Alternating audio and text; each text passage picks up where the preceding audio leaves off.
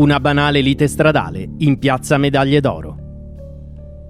La storia di Oreste Casabuoni è la storia di come frustrazioni, ossessioni e insoddisfazioni possano portare un uomo a commettere quello che fu definito dal commissario Nardone l'omicidio più inutile che abbia mai visto. Casabuoni si trovava nella sua Fiat 1100 con la madre seduta sul lato passeggero. A scatenare la sua ira fu un banale litigio per questioni di viabilità. Mentre era diretto al ristorante si sentì troppo rallentato da alcune auto che a suo dire procedevano con troppa calma. L'uomo azzardò un sorpasso a destra che gli costò alcuni colpi di clacson e improperi.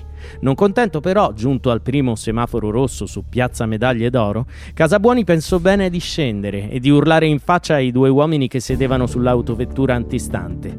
Per nulla impauriti dalle intimidazioni di Casabuoni, i due risposero a tono e tanto bastò perché il più giovane dei due ricevesse due colpi di pistola che lo portarono alla morte. Così Oreste Casabuoni, celibe avvocato milanese, aveva commesso l'azione che gli costò tre anni di carcere. Proprio lui, che nei giorni precedenti aveva dato non pochi segnali di come le sue insoddisfazioni l'avessero fatto diventare una bomba che stava per esplodere e che trovò la sua scintilla in un insignificante diverbio stradale.